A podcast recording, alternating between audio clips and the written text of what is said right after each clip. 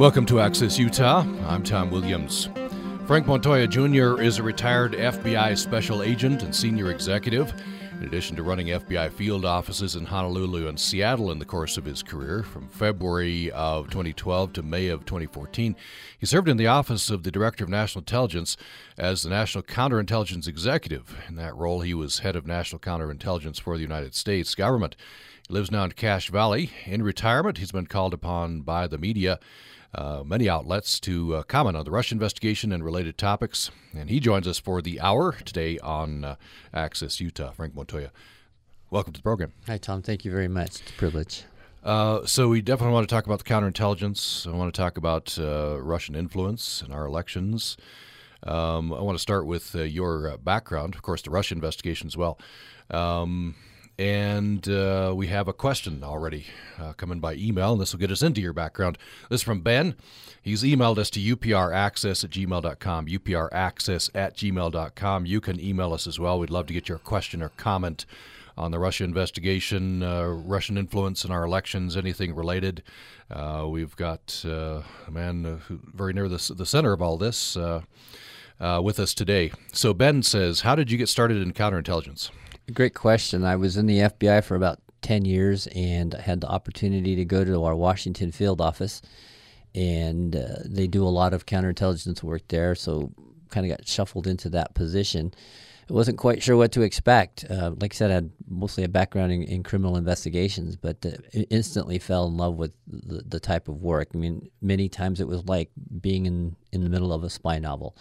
Uh, the opportunity to travel, the opportunity to meet interesting kinds of people, not your typical kinds of criminals, but individuals who were trying to uh, you know, pose threats to our national security, that were trying to undermine our democracy from different places around the world, and, and it just it it just struck a chord with me. It, was, it became uh, a passion. Uh, but it was by fate of assignment that I actually got into the business and then just took it from there. Hmm. Ben's uh, next question is What was the most rewarding assignment you worked on? You know, it's it's hard to enumerate. There were so many of them. You know, in, in all pla- in many places around the country, uh, we have 56 field offices in the FBI around uh, around the nation. Uh, one of my biggest and best cases happened in Milwaukee, Wisconsin, of all places. Uh, it was a, a th- theft of sensitive technologies case involving a former Chinese national and, and his wife and other associates out of China who were stealing sensitive technologies uh, from the United States and then illegally exporting them to China. It was a, a great case, uh, very fascinating in terms of the, kinds of ways that foreign adversaries will, will try to undermine our national security. Uh, but you know, I also was involved in the Hanssen investigation. Robert Philip Hanssen was a FBI special agent who was convicted for, uh, of betraying his country. Um, played a, a, pretty significant role in that. Uh, then, and then there were others that I can't really talk about because they're mm-hmm. classified still, but where it involved lots of foreign travel, lots of uh, engagement with sources and methods that uh, I help I hope helped protect our country. Mm the the classic. You could tell me, then you'd have to kill me. That's correct. I'm sorry, or, I couldn't resist. Or put your head in. Yeah, you cut your head off and put it in a safe. There, there you go. Yeah, there you go. Uh, but but you know, you've been involved in some very right. sensitive things. Um, Ben's uh, third question, the last question: What career options are available for someone with a military back with a background in military intelligence who does not want to go near Washington D.C.? You know, another excellent question. There's 56 field offices around the country. They all have intelligence analysts assigned to them. So it's Salt Lake City. Uh, I, my last assignment was in Seattle. I had a great assignment in Houston. I was or in uh, Honolulu, uh, Hawaii. I was in seven different field offices, and they all have that capability.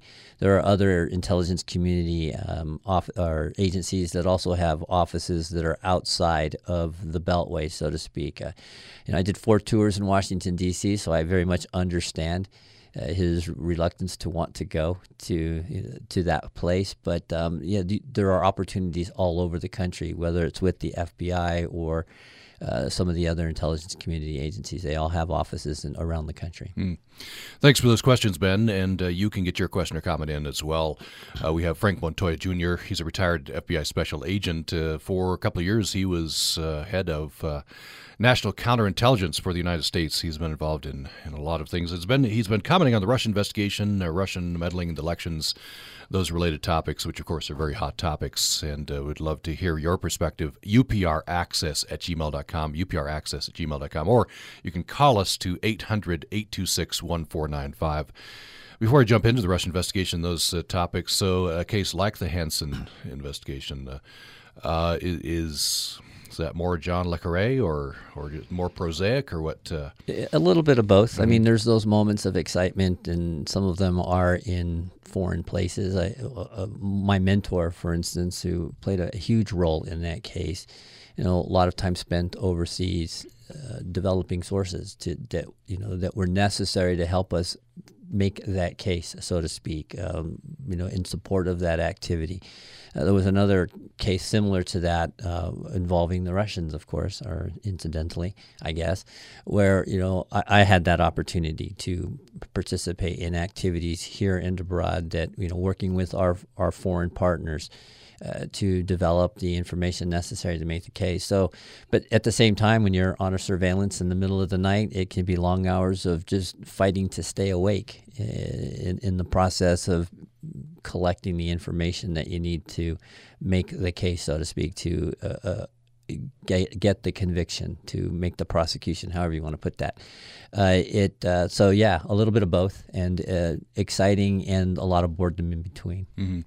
Uh, there's a case in uh, Utah Yes, there um. A, a, Syracuse man's defendant in a yeah. in a case. Give us the broad outlines of that. Uh, uh, so, and you know, I've been out for a while, so I'm I'm like you. I'm finding out a lot of this from the media, from the complaint that was filed. But it, it follows uh, kind of the standard process for for these kinds of cases, where an allegation is made, uh, somebody gets information that an individual wants to betray our country, you know, to do something to undermine our national security and so the investigative process is initiated. We, we start looking at the individual.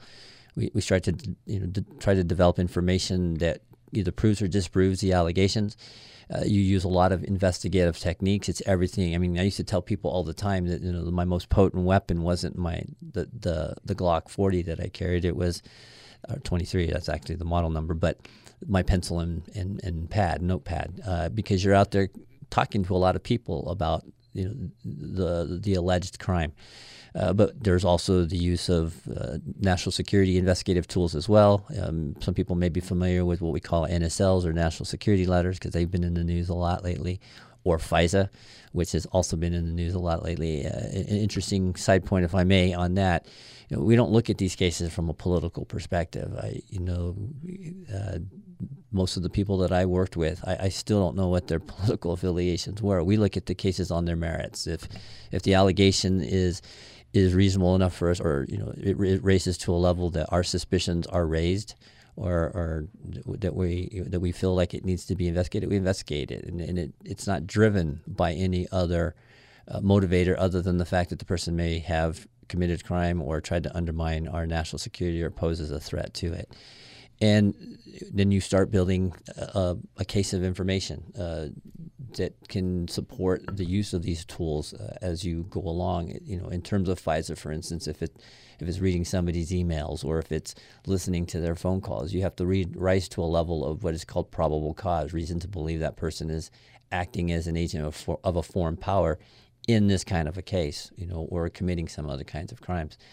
And then you collect all that information. You go to a prosecutor and you say, "Here's here's what I got." You know, and, and we're getting better at including the prosecutors earlier on in cases rather than later on.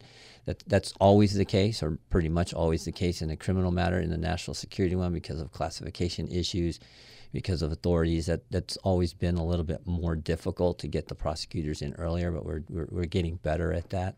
You know, events have driven that, which is a good thing but you sit down with the prosecutors and then you make the decision yeah we have enough to, to arrest or no we don't and in this case uh, which was has many pieces and parts to it i mean they made the arrest in seattle uh, which is my former field office. You know, uh, a lot of cooperation from a lot of different field offices, a lot of coordination of that information, but ultimately getting the authority to make the arrest and then taking that person into custody. Mm-hmm.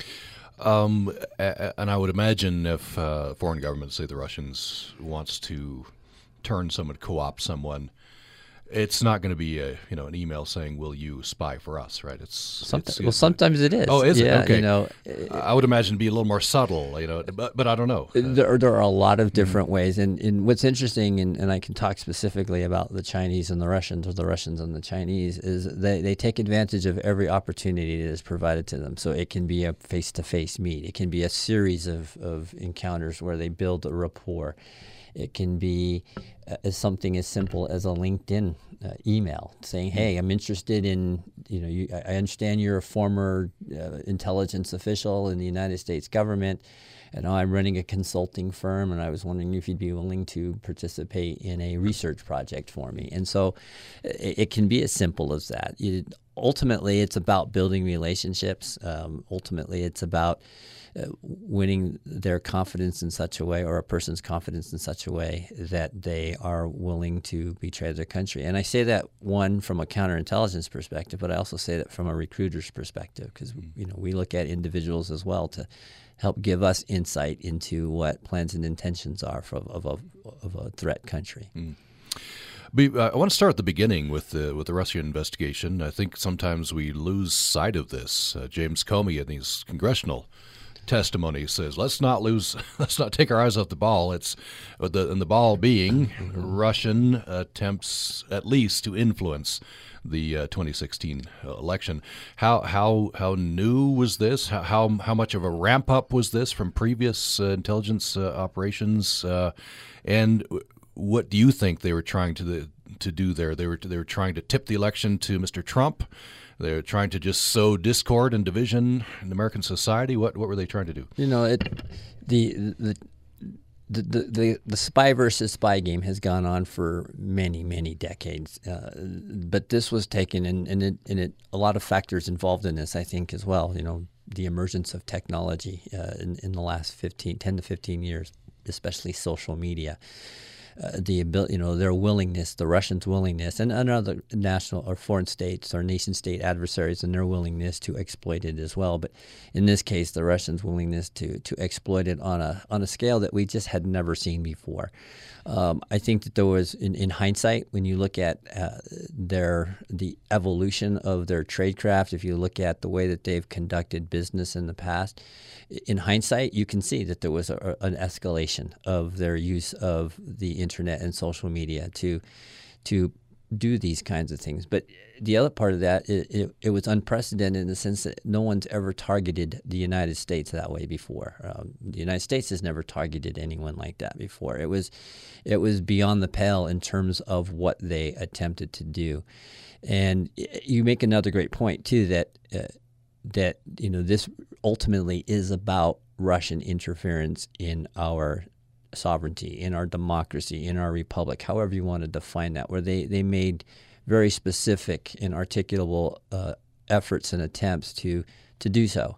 And I think the record's pretty clear on that. Some of it's going to be classified, but I mean, if you just read the, the unclassified report that came out from the DNI in that regard, there's it's it's clear that that was ex- at the very least an effort. In terms of you know how successful it was, look at the outcome of the election. It, it, you know, I have this discussion a lot of times with friends who are Trump supporters who, you know, say, hey, there's no verifiable information that it actually did have an impact on the election, but certainly it did. It, just like anybody else out there that was, you know, engaged in, excuse me, engaged in, in, in the campaign. They had a voice as well, and p- people responded to that voice. I think even more gravely than than the outcome of the election, or more importantly than the outcome of the election, was the way that it impacted the, the the issues, other issues that are driving uh, the divide in this country. And there is a divide, whether it's on racism, whether it's on uh, the First Amendment and my ability to speak my mind versus your ability to speak your mind. You know, when it comes down to this whole discussion of who's a hater and who's not a hater, I mean, there is some really you know racism. There's there, there's some vile immigration uh, discussions going on out there that I think that you know the, part of the untold story is how the Russians have exacerbated that challenge with the nonsense that they've they've proliferated mm. over the internet. And the, I was just going to use that word exacerbate because uh, you know these divisions are already there. Um, uh, but to, to, the extent that Mr. Putin, uh, you know, through his intelligence services, has exacerbated it, made it worse. Um, mission accomplished. Right? Yes. well, it, it, you see see where we are, and it's present yeah. participle. I mean, it's happening as we speak. Yeah. Nothing. It hasn't abated whatsoever. You know, Facebook, Google, uh, Twitter, they come out all the time with new revelations on you know, how many bots are out there, you know, how the, the, the messaging has been hijacked by these uh, foreign actors. Uh, you know, the whole uh, issue around the uh, Internet Research Agency in St. Petersburg and, and how they continue to uh, manipulate the process. So it, it's still ongoing. Yeah. Uh, so that that seems I, I, think that seems pretty clear that at least at the minimum that was Mr. Putin's goal. You know, exacerbate the divisions, create uh, you know so some some uh, some chaos. Um, what about actually you know looking ahead to the next elections? Mm-hmm. Do you, do you think the Russians or any other foreign power would have uh, would would attempt would have the ability to uh, actually hijack election systems, uh, you know, alter the outcomes of elections? Terrific question. You know, I, there's a lot of concerns about that. I think that there's well, there's been a lot of public reporting in terms of how much has been done to to try to um, you know ameliorate that process uh, or that potential. There hasn't been a lot done. Part of that is because it costs money. Part of it is because there still is a reluctance, I think, to take the threat that seriously. In other words, how can you really uh, alter an outcome of an election? Uh, you know, by getting into a voting booth. Can, I mean, are you actually going to change votes? I, I don't think it even has to go that far. Just the threat, the possibility that those kinds of things could happen. How does it undermine the public's trust in the outcome of an election? Uh, you know, you look at yesterday's primaries in California, for instance, and because of quote a simple printing error, 116,000 or so people get left off the voting rolls, and so they have to do provisional ballots. How can you exploit something like that? Just part of your effort to undermine public trust. I mean, it, it's kind of like calling fire in a crowded theater there doesn't have to be a fire to start a stampede, and so and people can get hurt in that process. And so, yeah, what beyond you know the technical aspects of this, which I think are important, what about that public trust and how it can be undermined by uh, just a simple internet or Facebook campaign that, that, that claims that the elections are rigged, you know, and then are supported by pronouncements and utterances coming from the highest office in the land. When when the president talks about illegal voting and it being in the millions. I mean, all that does is, is if a foreign power wants to take advantage of that concern, that fear in this country, all that does is lend credence to it. Let's take a break. When we come back, uh, more with Frank Montoya Jr. He's a retired FBI special agent and senior executive, and uh, he is in retirement now, living in Cache Valley. He's been called upon and continues to be called upon by various media outlets to comment on the Russia investigation related topics. We're going to be talking specifically about the Russia uh, investigation following this break, and you can get your uh, question or comment to us at 800 826 1495. 800 826 1495 or upraccess at gmail.com. More following this break. Programming on Utah Public Radio is made possible in this part by our members and the Utah Festival in Logan, Utah, with Into the Woods July 6th through August 3rd. Once upon a time, a baker and his wife search for ingredients to lift a witch's curse. Along the way, they meet Cinderella, Little Red Riding Hood, Rapunzel, Jack, and others. Info and tickets at utahfestival.org. It's often said that you are what you eat but it might also be true that you are what your parents and grandparents ate. Epigenetic inheritance is a field of research that examines genetic code and how it can be inherited across generations. Researchers in animal science and human nutrition at USU are examining how behavior and lifestyle choices such as smoking or a poor diet leave marks on our DNA that can potentially be passed down to our offspring. Using mouse models for their research, the scientists carefully track the diet and health of each mouse and compare it to the generations of mice that came before it. Support for Ag Matters on Utah Public Radio is provided in part by our members and by the College of Agriculture and Applied Sciences at Utah State University, offering more than 70 degrees with courses available at USU campuses throughout the state and online.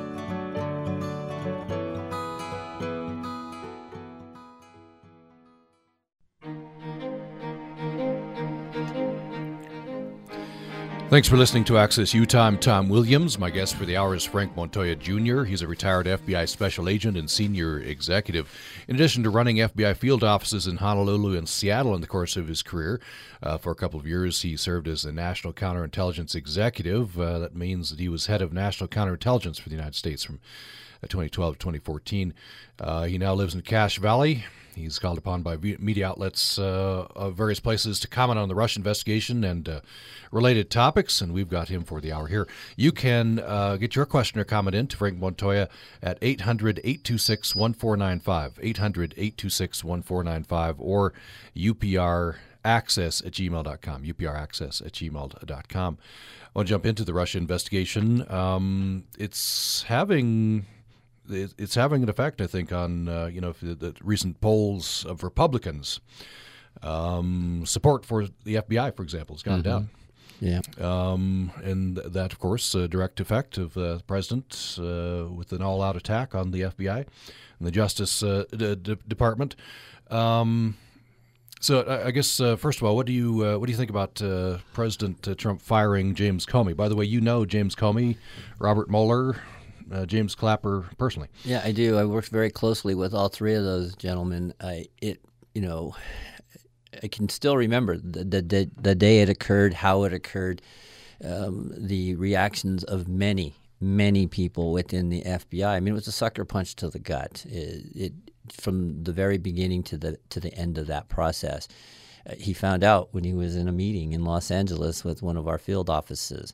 He found out on television. Uh, he had no idea that it was coming, and you know, and then it happened, and it was unfortunate for not just for him, but for the entire workforce because we were engaged in a lot of uh, activities, you know. Uh, um, within the bureau, in terms of making it a, you know, it was, it's a great organization, but striving to make it even better in terms of the way we conducted our investigations, uh, who we hired to, to bring into the organization to, to conduct those investigations, uh, how we process, processed information. You know, there's been there was a major reform in the FBI, and Bob Mueller gets a, a ton of credit for this. You know, following 9/11 where we, we became a national intelligence organization, where we put a lot more emphasis on that capability.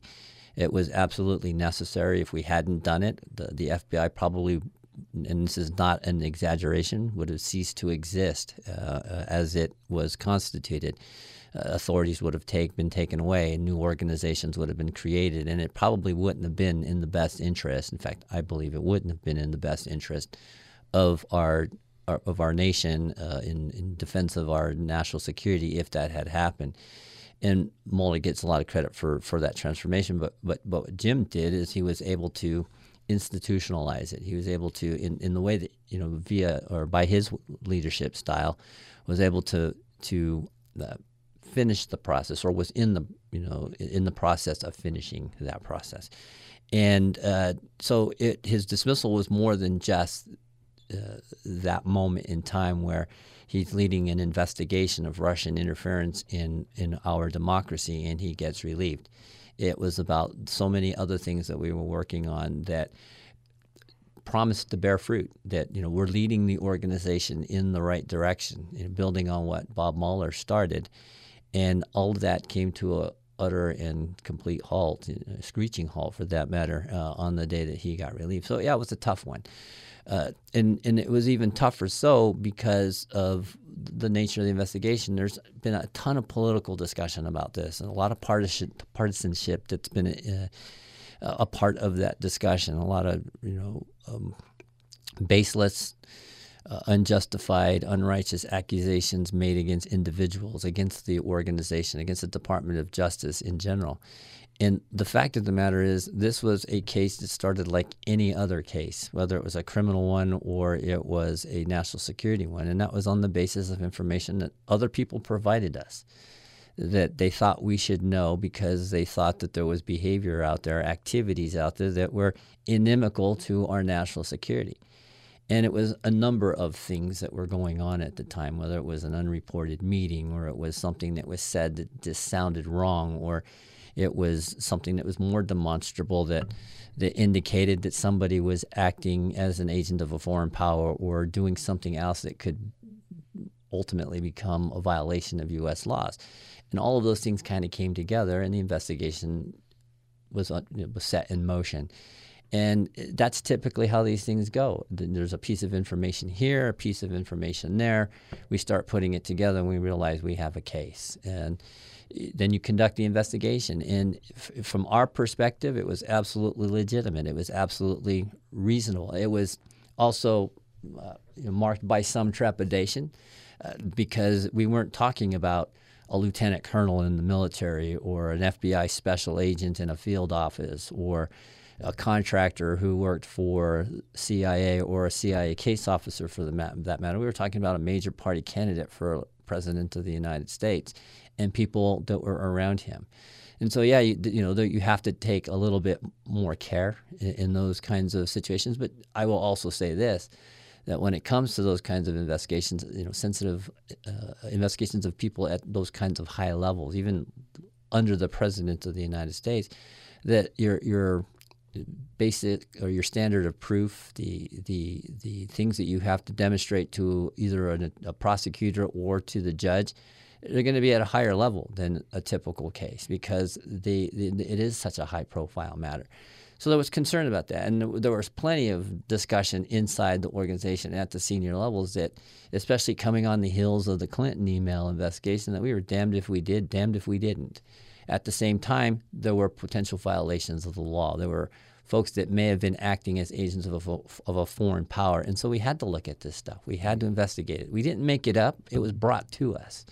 And, and the fact is that we conducted the investigations and it, to the point where we are where we are today. And you know, the president, yes, can fire uh, the FBI director for any reason. That's what's in his prerogative. But there's also a reason why uh, the FBI director is given a 10 year uh, term of service, and that is to, to try to avoid those kinds of political actions. And in this case, regardless of what his reasoning was, when the president fires the director of the FBI, who is conducting an investigation of which he, the president himself, has now become a subject. It, it raises all kinds of issues, raises all kinds of concerns. And I'm not talking about from a political perspective, I'm talking about from an internal investigative perspective. And, you know, the continued attacks, the, the smear campaigns, the, and it's all unfounded. It's all un, uh, there's no basis for it other than self-preservation. But when those things occur, the fact of the matter is, it just makes the investigators scratch their head even more. So mm. it, yeah, it, in terms of where we are now, it, it's a, it's a, a major challenge because of you know, who the adversary has become. Our subject has become an adversary. Mm. Um, I want to talk about Bob Mueller. You know Bob Mueller, right? And the the, the, the chart from the president's perspective.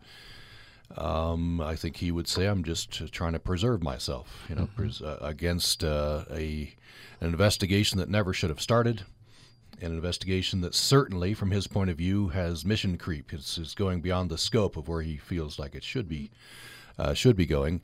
Um, and so, one of the charges is partisanship. Right? He re- refers to the president's good at branding, so the 13 Democrats in Bob Mueller's office. Um, uh, tell me about Mueller himself, and then what uh, how, how, the investigation proceeded, and specifically that charge of partisanship. Yeah, uh, you know, so Bob Mueller was um, the director of the FBI for 12 of the years that I was in the organization. So probably a great deal of it. Well, I was in for 26 years, and almost half of that time was under his leadership, and and I rose through the ranks uh, under his leadership, and and in fact, in some instances, under his mentorship. He chose me to be his SAC in Honolulu, for instance. He chose me to uh, be the senior FBI representative to the Office of the Director of National Intelligence. I absolutely appreciated his confidence in me. Uh, but I, you know, as a consequence, I also got a chance to see him up close and personally in terms of how he not only ran the organization, but uh, the integrity with which he ran it, the the sense of honor with which he ran it, and his dedication, you know, laser-like dedication to the rule of law. Not everybody liked him inside the organization because he could be very demanding, especially in the aftermath uh, of 9/11. I, I, was a brand new supervisor a couple of months after 9/11 occurred, and I was in a command well in the the command post at the time at FBI headquarters. It was a Sunday morning, and it was me and another guy. And there's not much going on. There weren't telephone calls coming in. There wasn't really a lot to do. And I suggested, you know, it was a football Sunday, so let's turn on the pregame shows and, and get ready for the upcoming attractions. And just, you know, out of the blue, he walks into the room. There's two of us in there. There's not a whole lot going on. And he looks at me. I, I, was the senior guy president. He looks at me. He says, "What are you doing?" And I'm like, "What do you mean? What am I doing, sir?" And he's like, "The American people expect us to protect this country, and you're watching football. That's not acceptable." I mean, that was just Bob Mueller. Keep the focus on the mission. So we turned the television off and we put the focus back on the mission. Uh, you know, his adherence to the rule of law, his uh, his you know his determination to get to the bottom of things they're unprecedented in, in, my experience in, in the federal bureaucracy. I mean, he is the right man for this job at this moment. I think that the way you see how he is conducting the investigation, putting maximum um, emphasis on protecting the integrity of the investigation, no leaks, uh, the you know the focus on on doing his job, his people doing their job to to determine if in fact there's been violation of the of violations of the law or not that is all manifested in how he is doing this investigation at the time. And I, you know, he'll get to the bottom of it, whatever that bottom is. And I think that, uh, you know, the uh, the things that you've heard about him about that about that focus, absolutely spot on. Um, I, I sort and of course the president is, uh, you know, he's calling it a witch hunt, and uh, beyond that, he is casting aspersions at the institutions, uh, yes. uh, the FBI. You know, uh, his surrogates. I think Rudy Giuliani called him the FBI agents jackbooted thugs. You know, et cetera, et cetera. Mm-hmm. Uh, this is of a piece with the president's characterization. It, he he sees he says there are at least rogue agents. They're out of control. Um, on the one hand, this could be seen as calling names. Who cares? What is is, is there damage done here? Yes, there is. I, I mean, first and foremost, I think that Trey, Gra- Trey Gowdy put it best. He said, if, you know, the, the, president, if he's not guilty, needs to act like it. You know, so and, and, and a lot of guys in the organization think that very same thing. You know, when he when he comes to the smear campaigns, that's really the frustrating part of it. I know these guys. I know Bob Mueller. I know Jim Comey. I mean, we're not best friends, but I, I worked closely with them for a lot of years. I know Jim Clapper uh, uh, very well. I you know I know Pete Strzok. Pete, you know Pete Strzok was one of those guys that you know, I he, he wasn't somebody who worked directly for me, but he was somebody who had, you know, with, who worked directly for a guy that I was very close with, and, and you know, who rose through the ranks with me. You know, Pete's Pete. You know, he said some things that he probably shouldn't have said, or if he had said them, you know, if he had done them, you know, on his own telephone as opposed to a, a government phone, we'd never be having this, uh, discussions about Pete Strzok. He, he, he wasn't biased. He just holds opinions about politicians in general it's easy to get cynical in Washington D.C. By the way, when you are an investigator of the folks that are you know saying these things and, and doing these things that that have no basis in fact. But the the that's really the big challenge there is that a lot of these attacks they're not just on Bob Mueller. They're not just on Jim Comey. They're on the organization, and more particularly the people that work in the organization. You know, great men and women who have sworn an oath to protect and defend this country, and then get dragged in the mud by a guy who's just trying to protect himself, you know, that's only interested in self-preservation. If Donald Trump, you know, really was interested in the welfare and well-being of this country, he'd let the investigation run its course. He wouldn't he wouldn't be acting and behaving the way he does. And in fact, I would also add this: the way that he's acting, you know, the tweets, the outright uh, lies in terms of the accusations that he's making. All that is doing is creating more potential evidence in an obstruction of justice case. And you know, whereas if he hadn't said a word, we might not be having this discussion right mm. now. We'll talk about that in uh, obstruction of justice, and of course, the president would say, you know, this is all, was all supposed to be about this, in his view, non-existent collusion, right? Uh, mm-hmm. Uh, now we're talking about obstructive justice. His lawyers are putting forth the, the theory that the president cannot obstruct justice because he's in charge of everything in the executive branch. Um, but uh, speaking specifically about obstruction of justice, so if Bob Mueller were to go for that, one piece of this it's hard to get at, right, is intent, right? That's what he that's what he has to get to. Yeah, he's got to figure out what you know what the state of mind was, and but there's different ways of doing that. And totality of circumstances plays into this, and what that means is how much information is out there that that indicates that, whether it's from other witnesses. Uh, whether it's from the individual himself, and you know, yeah, there's been a lot of talk re- recently about the the interview with the president and whether it will be voluntary, voluntary, or will it have to be compelled, or not compelled, but subpoenaed you know, an act of subpoena. And and the, the, the, the part of the point there, and you know, it, the president's defenders have been saying, well, you, you know, you, it's not illegal to lie to the media, but out of his own mouth and from his own fingers are statements coming from the president that can be construed as part of you know obstruction and part of what he's thinking about when it comes to obstruction. And so eh, we're, we're kind of treading in some interesting areas there. The you know unproven, untried case law. There's, I mean, there's just not a lot of it. The the idea that a president can't obstruct justice, I think that's ridiculous. You, you, know, ask Bill Clinton about that. You know, what happened to him in 1999 when when he, there were articles of impeachment drafted against him, and it was on the basis of obstruction of justice. You know, you talk to Richard Nixon about well, you can't anymore because he's you know passed away. But you know, look at the history books in that regard. Obstruction of justice were were always parts of that discussion. The question is not necessarily can he obstruct justice, but can he be indicted? And uh, I don't know. The, the, you know, there are Department of Justice uh, findings in that regard that perhaps a president cannot. And you know, I think Bob Mueller is, is taking a hard look at that, but in the end, it, he may decide that this the only way to take action is via, uh, or at least recommend action is via impeachment. So we'll see how that ends up. But the fact of the matter is, there are indicators that it is occurring, and it's not just obstruction of justice; it's abuse of power. Uh, whether or not it can be proven, that remains to be seen. And I think that that's why the investigation continues the way it does that you know there hasn't been a conclusion thus far that it you know that, uh, you know they're looking at other you know, aspects of obstruction of justice. It's not just about the firing of Jim Comey, but it's also about you know how uh, the Attorney General Jeff Sessions is being treated, and, and discussions involving him and the president, and discussions with other high-ranking government officials you know, who may have been asked to interfere in the investigation one way or the other. So I think all of that is part and parcel of the, the process right now.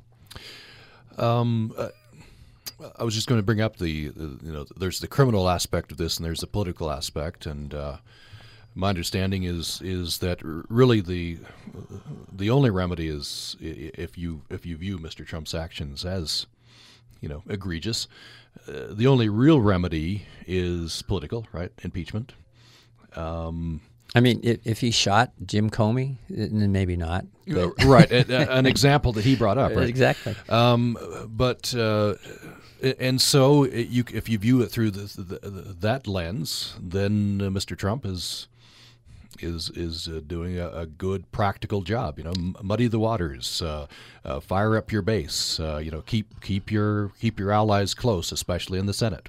It, it's it's a defense. You know. Um, um, strategy, no no question about it. You know, fight this thing in the court of public opinion, and, that may be uh, exactly how this thing turns out. I, the question remains, and, and, you know, again, look back in history. There wasn't a lot of appetite for uh, impeaching Richard Nixon even late into the uh, Watergate investigation until uh, the smoking guns came became available. You know, the the erased tapes and uh, the information that uh, he had asked the CIA to interfere or obstruct the FBI's investigation of him. And so we're not at that point yet. And so who knows what will happen? Who knows what will be in the uh, special counsel's final report? It, will be set forth as you know, like we do in many instances with a prosecutor report that lays out the facts, that lays out uh, circumstances, it, it, will be up to, and it, then it depends on who gets to see it, but it will be up to whoever sees it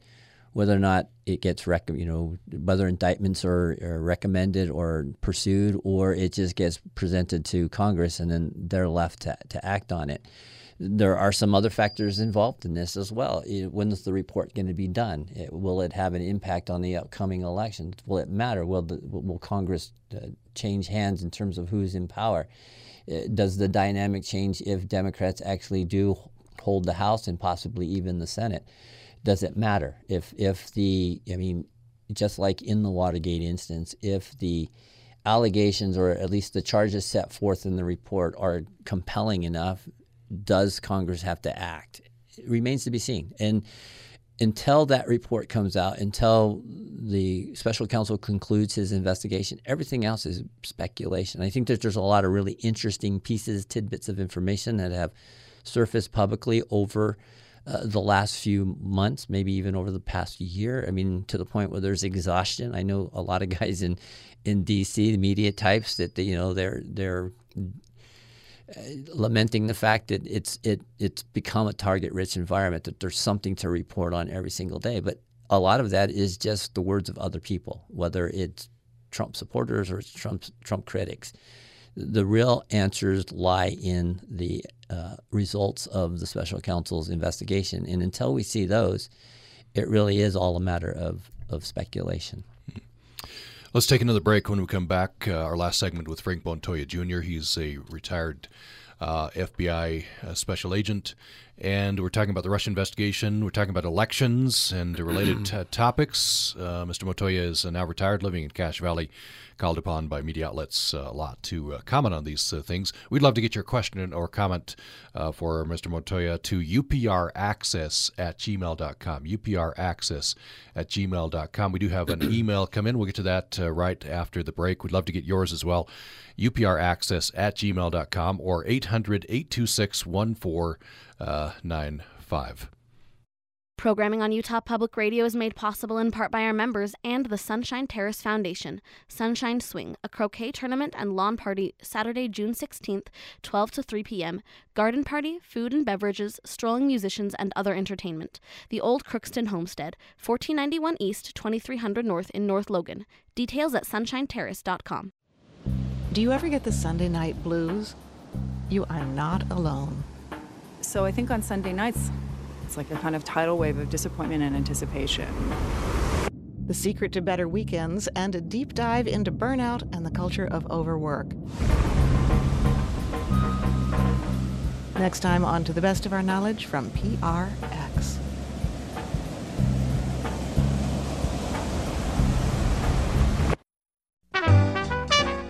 Hi, I'm Steve Williams, host of Jazz Time here on Utah Public Radio. I hope you'll join me Sunday evenings for a journey through the world of jazz music, from ragtime to bop, from Havana to Logan, Utah. Tune in for a bit of history, commentary, the occasional interview, and of course, all that jazz. Jazz Time, Sunday evenings at 6 o'clock on Utah Public Radio.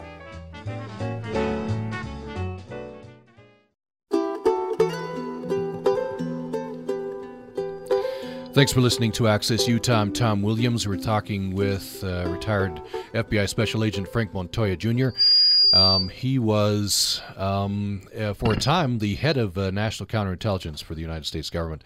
Talking about the Russia investigation and elections and uh, many of those related questions, which uh, Mr. Montoya has called upon frequently to comment on now uh, in retirement. I want to get to an email this has come in uh, from a listener, and the headline of the email is "Moral Relativism Much?" Question mark. Uh, this is the question. Through the through then SOS HRC, the CIA financed and trained alleged quote moderate Islamic militants end quote, who eventually anal raped and beheaded the illeg- the legally installed Libyan leader Gaddafi, causing mass chaos in Libya even today. In the, night, in the 50s, the CIA overthrew the then moderate, legally installed leader of Iran in favor of a U.S. friendly dictator, which later caused the Iranian Revolution. How do you compare the above to Russia's actions in the U.S. between 2016 up to today, such as spending uh, $50,000 on uh, Facebook posts for both uh, POTUS candidates. Uh, so moral relativism. And this is an argument the president has made. You know, uh, Russia's bad, we're bad. You know, yeah, everybody's bad. Uh, well, this question comes up a lot, and I think that it's it's a reasonable question, and it's you know about how what what we do to other countries versus what they try to do to us, and my job as a counterintelligence uh, uh, officer, specialist, uh, investigator was to prevent that kind of thing from happening to us. Uh, yeah, we can question a lot of the, the, foreign policy decisions that we've made over the years, even some of them recently. Uh, we try to learn from our mistakes. we try to seriously be the guys that wear the white hat. You know, the it doesn't always work out that way.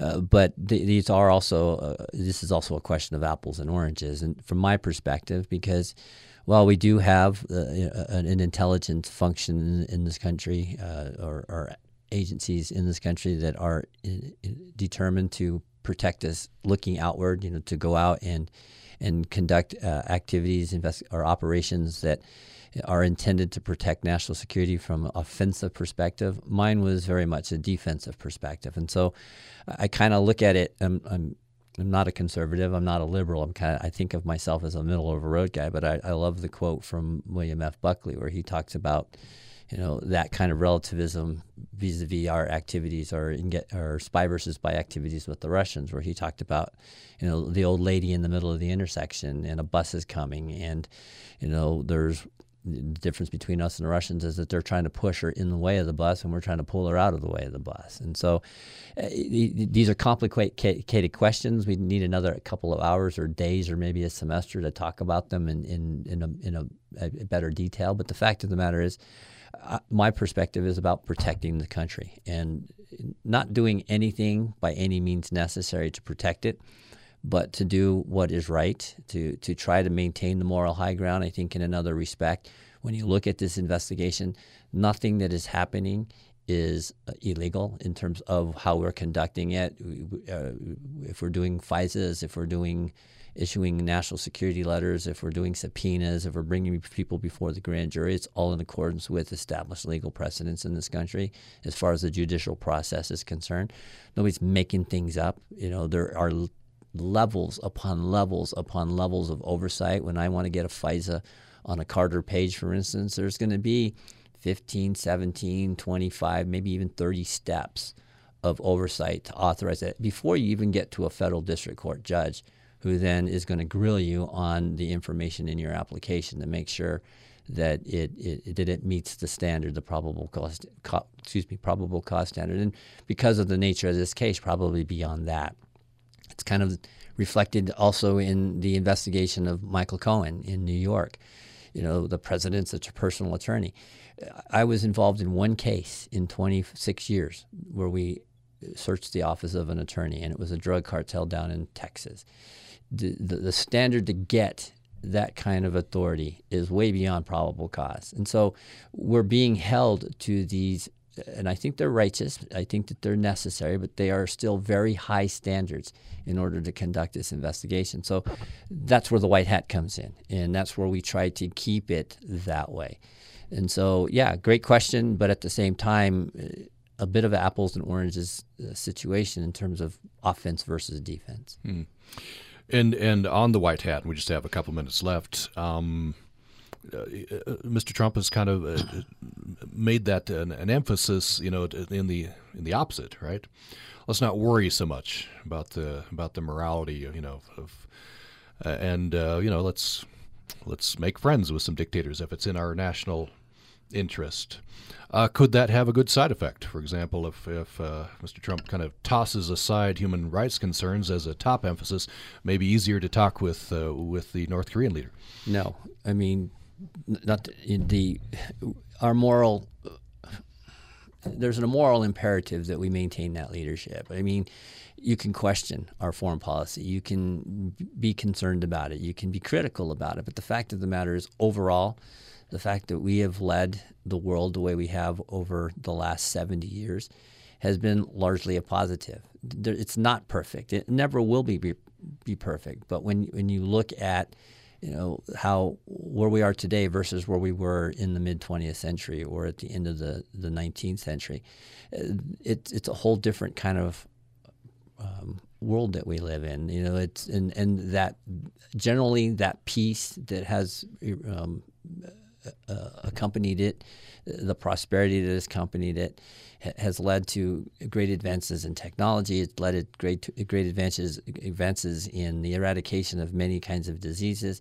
No, it's not perfect. It never, I don't think, ever will be perfect because human beings aren't. But the fact of the matter is that moral leadership has been more good than bad, and to surrender it, uh, it leaves the world in a vacuum. So what will happen next? Just have uh, about a minute left. Uh, I want to end on the, the, the, central question of I assume the Russians, other governments perhaps, are coming after our uh, at least electoral process, at least the you know the, the stew in which, if not directly hacking into to election systems. What's the top thing do you think we can do to protect ourselves?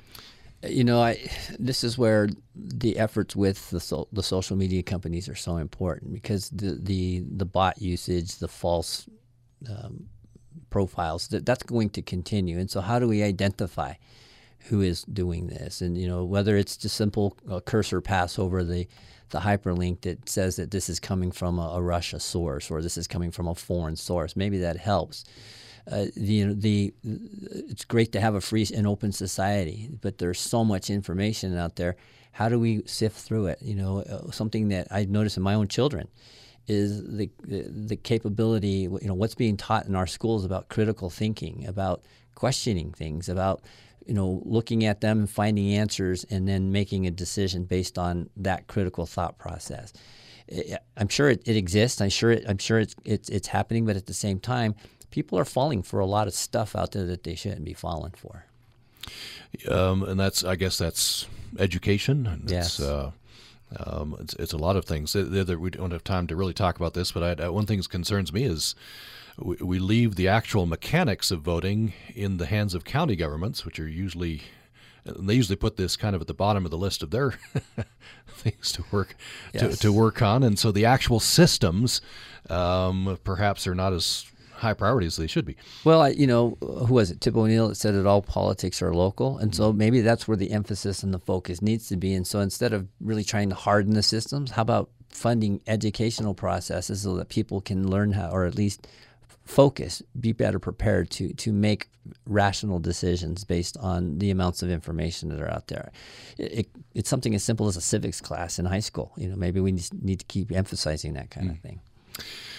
We uh, are out of time. We've uh, had an hour with Frank Montoya Jr., retired FBI special agent and senior executive, and uh, you'll see him, I'm sure, on other media outlets as we go along. He's in retirement in Cache Valley and uh, is called upon to talk about uh, many of these topics. We're grateful you've uh, come and talked to us about that. Thank you. Thank you. Appreciate it.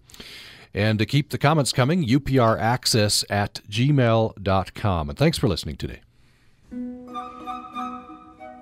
Petrushka is a character who goes back hundreds of years, an aggressive court jester who's most happy when he's hurting somebody.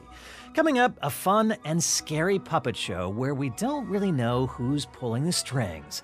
The Houston Symphony plays Petrushka by Igor Stravinsky on the next Performance Today from APM.